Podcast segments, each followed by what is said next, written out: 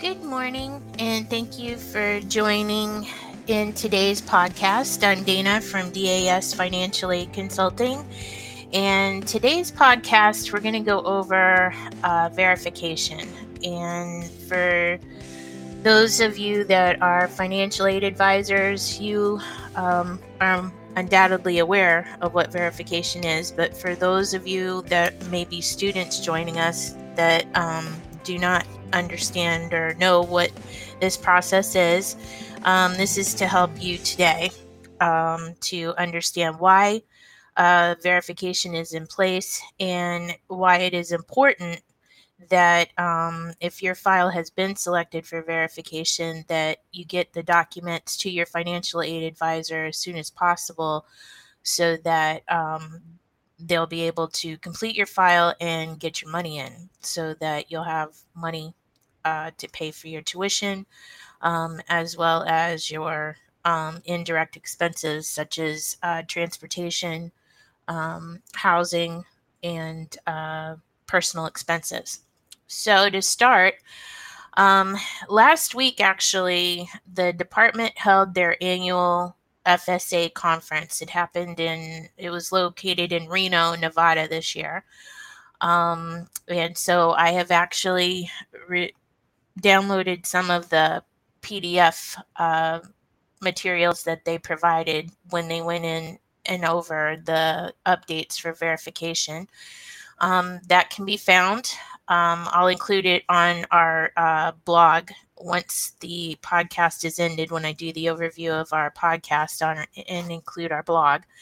Um, but again, IFAP, I as in Frank, Isaac, F as in Frank, A as in Adam, P as in Paul, dot ed dot gov forward slash IFAP will get you to the training site for the department if you're interested in going there. And then just scroll down on the right hand side to training and conferences. Click on conferences, and that will get you to um, the materials that they uh, went over during this year's conference. So to get started, verification, all it is is a checks check and balance system um, put in place by the department. And when I started back in financial aid almost, I think it's been 14 years now.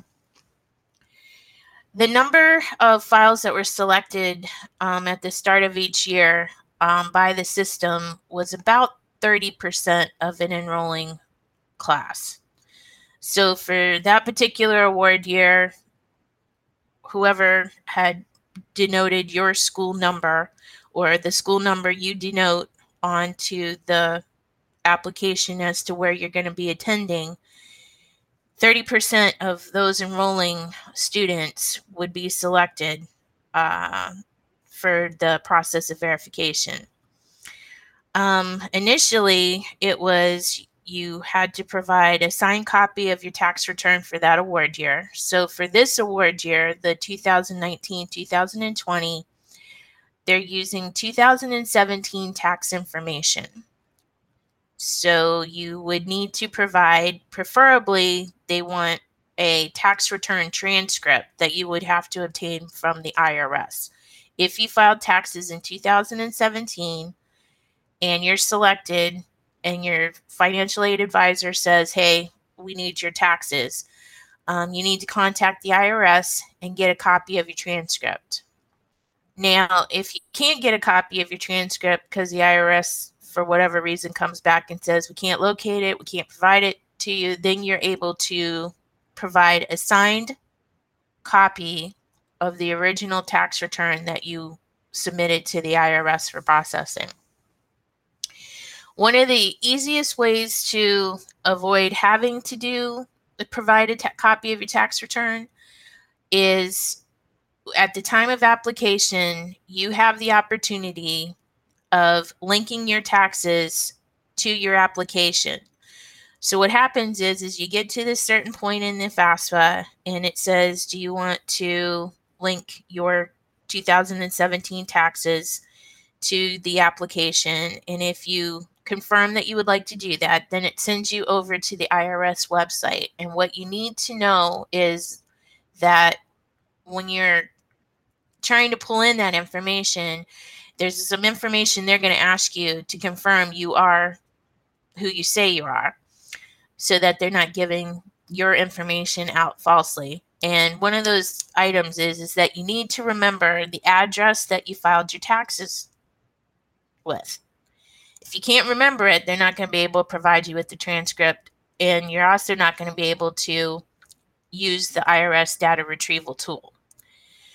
So, having said that, though, if you are able to remember the address, confirm the address, then what happens is your tax information automatically gets pulled in and you won't have to provide your tax return information.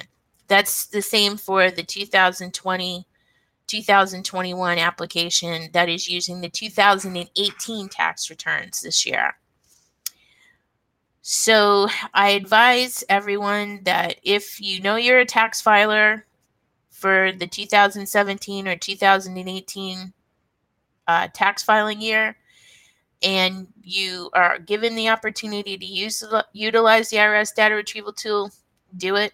It makes your life simpler as a student and also makes the financial aid advisor's job a lot more easier.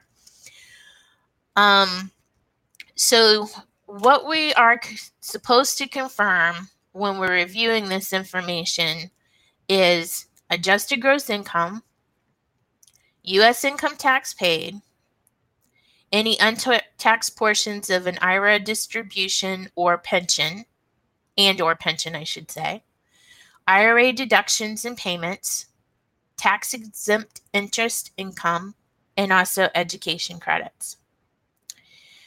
Once all that information is confirmed, if for some reason when the tax return is received and reviewed, if that information is not accurate, it has to be corrected because what happens is is that tax return now becomes part of your school file.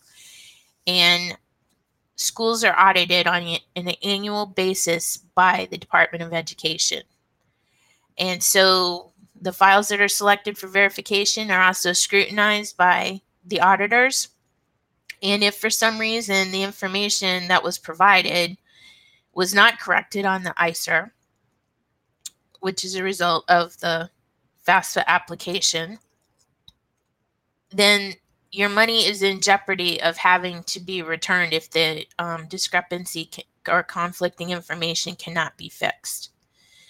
Um, so this is real crucial. If you've received money but your verification items are still outstanding, meaning you haven't completed verification, if you do not get your information into your financial aid advisor and everything is confirmed that was on the application, you are in jeopardy of losing your money. The school will be out of the money because they have to return it back to the Department of Ed. You will definitely be out of luck because if you owe the school money and try to transfer to another school, they will hold your information that you may need to go to the other school. And you are in debt now to that institution for the time frame you were attending um, without completing verification. So again it's it's important that you you know do not ignore the request for the information. Get it to the fa your financial aid advisor in a timely fashion and also um, follow up with them to make sure everything's good to go. Um, one of the other items that we do have to confirm is if you were a non tax filer for 2017 or 2018, um, there are confirmations that need to be obtained from the IRS. Now, if you are what we call a dependent student, meaning you have to have parental information on your application because you are under the age of 24 when you file your FAFSA or complete your FAFSA. You do not have to confirm that you are a non filer.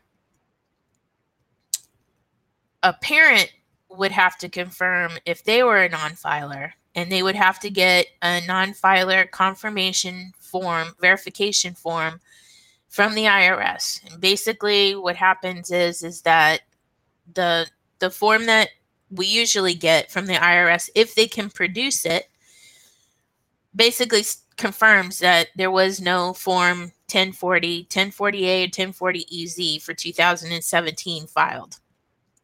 2018 is a little different because all the tax forms were revamped and they omitted 1040 EZ and 1040A. Um, so if you need to get um, an IRS verification of non filer, again, you have to contact the IRS, ask them for it. If they can provide it, great. If they can't provide it, then a self certified signed written statement from the parent confirming they were a non filer, and then the school has to also provide a certifying statement saying that you tried to obtain the verification of non-filer from the IRS was unsuccessful and so you're they're accepting or confirming that you attempted it you couldn't get it so they're backing up your letter if you will for your file to confirm non-filer. Um okay so why do you have to do this the biggest reason why is because the Department of Education is funded with taxpayer dollars. And they want to make sure that if you're obtaining taxpayer funds to go to school, that you've done what you you need to do as your fair share of putting into the system. I mean, if everybody didn't file their taxes, there wouldn't be a pool of money to be able to help you go to school. Pell Grant is free money for those that qualify for it from taxpayer dollars. You don't have to pay it back. But it is a grant. It's kind of like a gift. The taxpayers of the United States are giving students gifts to go to school, get higher education, so that you can also eventually, once you graduate, get a job and start working and putting back in the system. And that's basically what it's all about. So there are scenarios, and again, over the course of my career as a financial aid advisor, I have seen many times where the information is not correct, or we find out that a tax return should have been filed when it wasn't filed and needs to be filed. And if we run across that situation, just a heads up if there's no tax return filed, you're not getting any money meaning that file will just end up being canceled and not processed any further. So, in a way, um, it's again checks and balances for the Department of Ed, um, who also has to report um, to the Treasury. Um, so, that is why this whole process is put in place. Um, there's also um, another part of the process where you have to confirm um, your high school education that you completed high school, or if you didn't complete high school, you got a GED. Or if you're from a foreign country, you have an education equivalent to what a high school diploma would be in the United States in order for you to be able to move to post secondary education. Um, there's four criteria for high school completion. Um, and basically, when you have your financial aid appointment, you need to bring a copy of your high school diploma to the appointment to confirm that you graduated high school, where you graduated from. Um, again, if you didn't graduate from high school, you gotta you gotta provide your GED certification. If for some reason you didn't get a GED, there used to be, and there may be some students out there that were able to do this and they just never finished school and could be grandfathered under this category. And it's called an ability to benefit test. Now, they stopped doing this um, quite a few years ago, but for the time frame that they were accepting, meaning the Department of Ed was accepting ability to benefit tests, there are those students that are grandfathered. And um, if you know that you took an ability to benefit test back in the early 2000s, what you're going to want to do is contact um, your financial aid advisor, let them know that you took the ability to benefit test.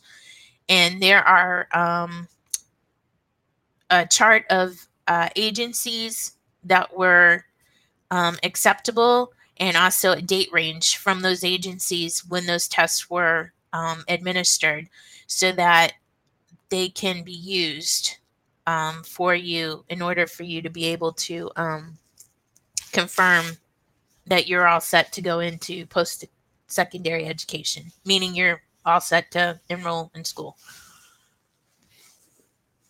Um, and the same for those um, individuals that are in here um, attending school from a foreign country or that are eligible non-citizens attending um, school what you'll need to do is provide what you have for documentation from your country of completing high school. And um, if for some reason uh, it needs to be translated, there are um, multiple uh, organizations that have connected with the Department of Education for each state in the United States, um, including Puerto Rico um, that can do those translations for your financial aid advisor. Again, all they would have to do is contact um, their Department of Education for their specific state and uh, tell them what the situation is, and they will get that document uh, translated and transcribed so that you have that in the file and you're all set and confirmed. So what happens is is that once it's all confirmed, there is a form that needs to be completed and submitted. And that confirmation also goes electronically to the department. Um, the other confirmation is called a statement. It's identity and statement of educational purpose. So on this form, they are confirming your identity, basically confirming you are who you are, who you say you are, I should say and also that you are in school to obtain the education and you're going to use the money for your education and you're not going to go and get the money and then go buy a car with it or you're not going to get the edu- the money for your education and use it to go buy christmas presents. That is not what the money's for. The money is for you to use to go to school. It's not a loan to go and live your life. Um, there's other loans for that, and you can go to your local bank and, and talk to them about obtaining loans for uh, personal expenses such as that. So, um, at this point, um, that's pretty much what entails for the verification items. Um, some of your institutions may also require um, low income verification. And all that is, is basically if you have um, a number of family members, and I'm just going to put it out there, let's say you have three family members. And out of those three family members, there's a poverty guideline. And I know that when I review files, the poverty guideline we use is well below what the United States poverty set guideline is. Um, typically, what we use is a threshold of $5,000 per person. So, but for the first person, it's typically typically 6,000, meaning that for combined income earned from work or other ta- untaxed income, if you don't have a total of $11,000 for three people in your family, then wait a minute. I'm not adding right now. Sorry. If you don't have uh, $16,000 for three people in your family, uh, then you need to fill out what they call a low income statement and just to confirm how you are able to make ends meet and provide for your family. And a lot of times, um, you know, on the questionnaire, there's, you know, we find out you're getting low income housing, you're getting SNAP benefits, meaning food stamps, you're getting um, Medicaid, supplemental Social Security. So all of that combined goes into, yep, you're able to support your family or your family members and yourself, and, and you're just helping us out with that. The other thing is, is that um, those individuals that um, don't have any income or are on assistance, you get an automatic what they call zero EFC. EFC stands for Estimated Family Contribution. And that is the number that is used to calculate your eligibility or determine your eligibility, I should say, based on the department's guidelines for that particular award year. So it will tell you if you're Pell Grant eligible or, and or subsidized loan eligible. Um, if you are in a situation where, and I see a lot of these applications uh, just because of the demographic of the schools that are serviced, um, there are a lot of individuals who are uh, single parents who may be um, independent because they care for a child more than 50%, but they might be residing with their parents. And if you are in that situation, you may not qualify as being independent if you are not able to substantiate that you're able to provide for yourself and your child or children above what the parents are providing in room and board.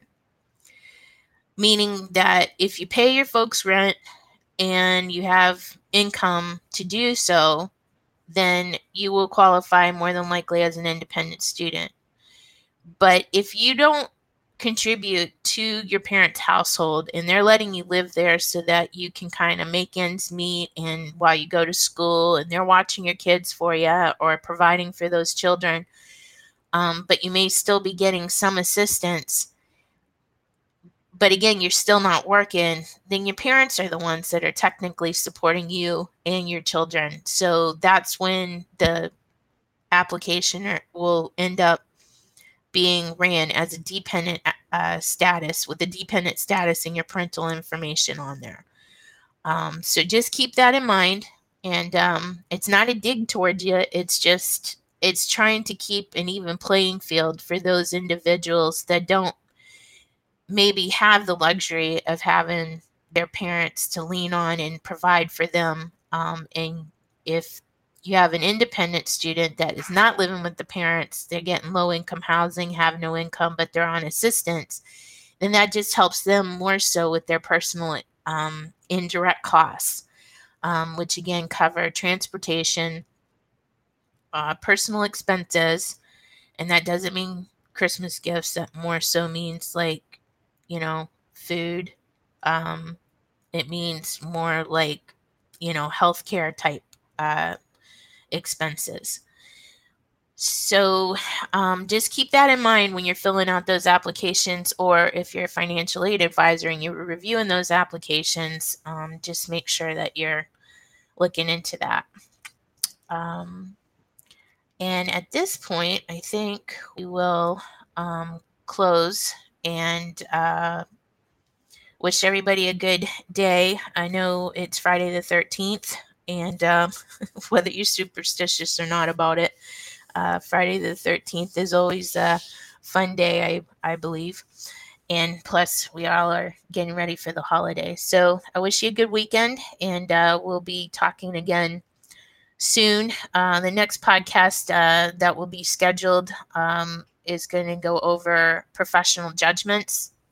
And uh, for those of you that are wondering what that is, uh, you can adjust your application once you have completed verification if your income from the tax year that we're currently using, again, 2019, 2020, we're using 2017 information.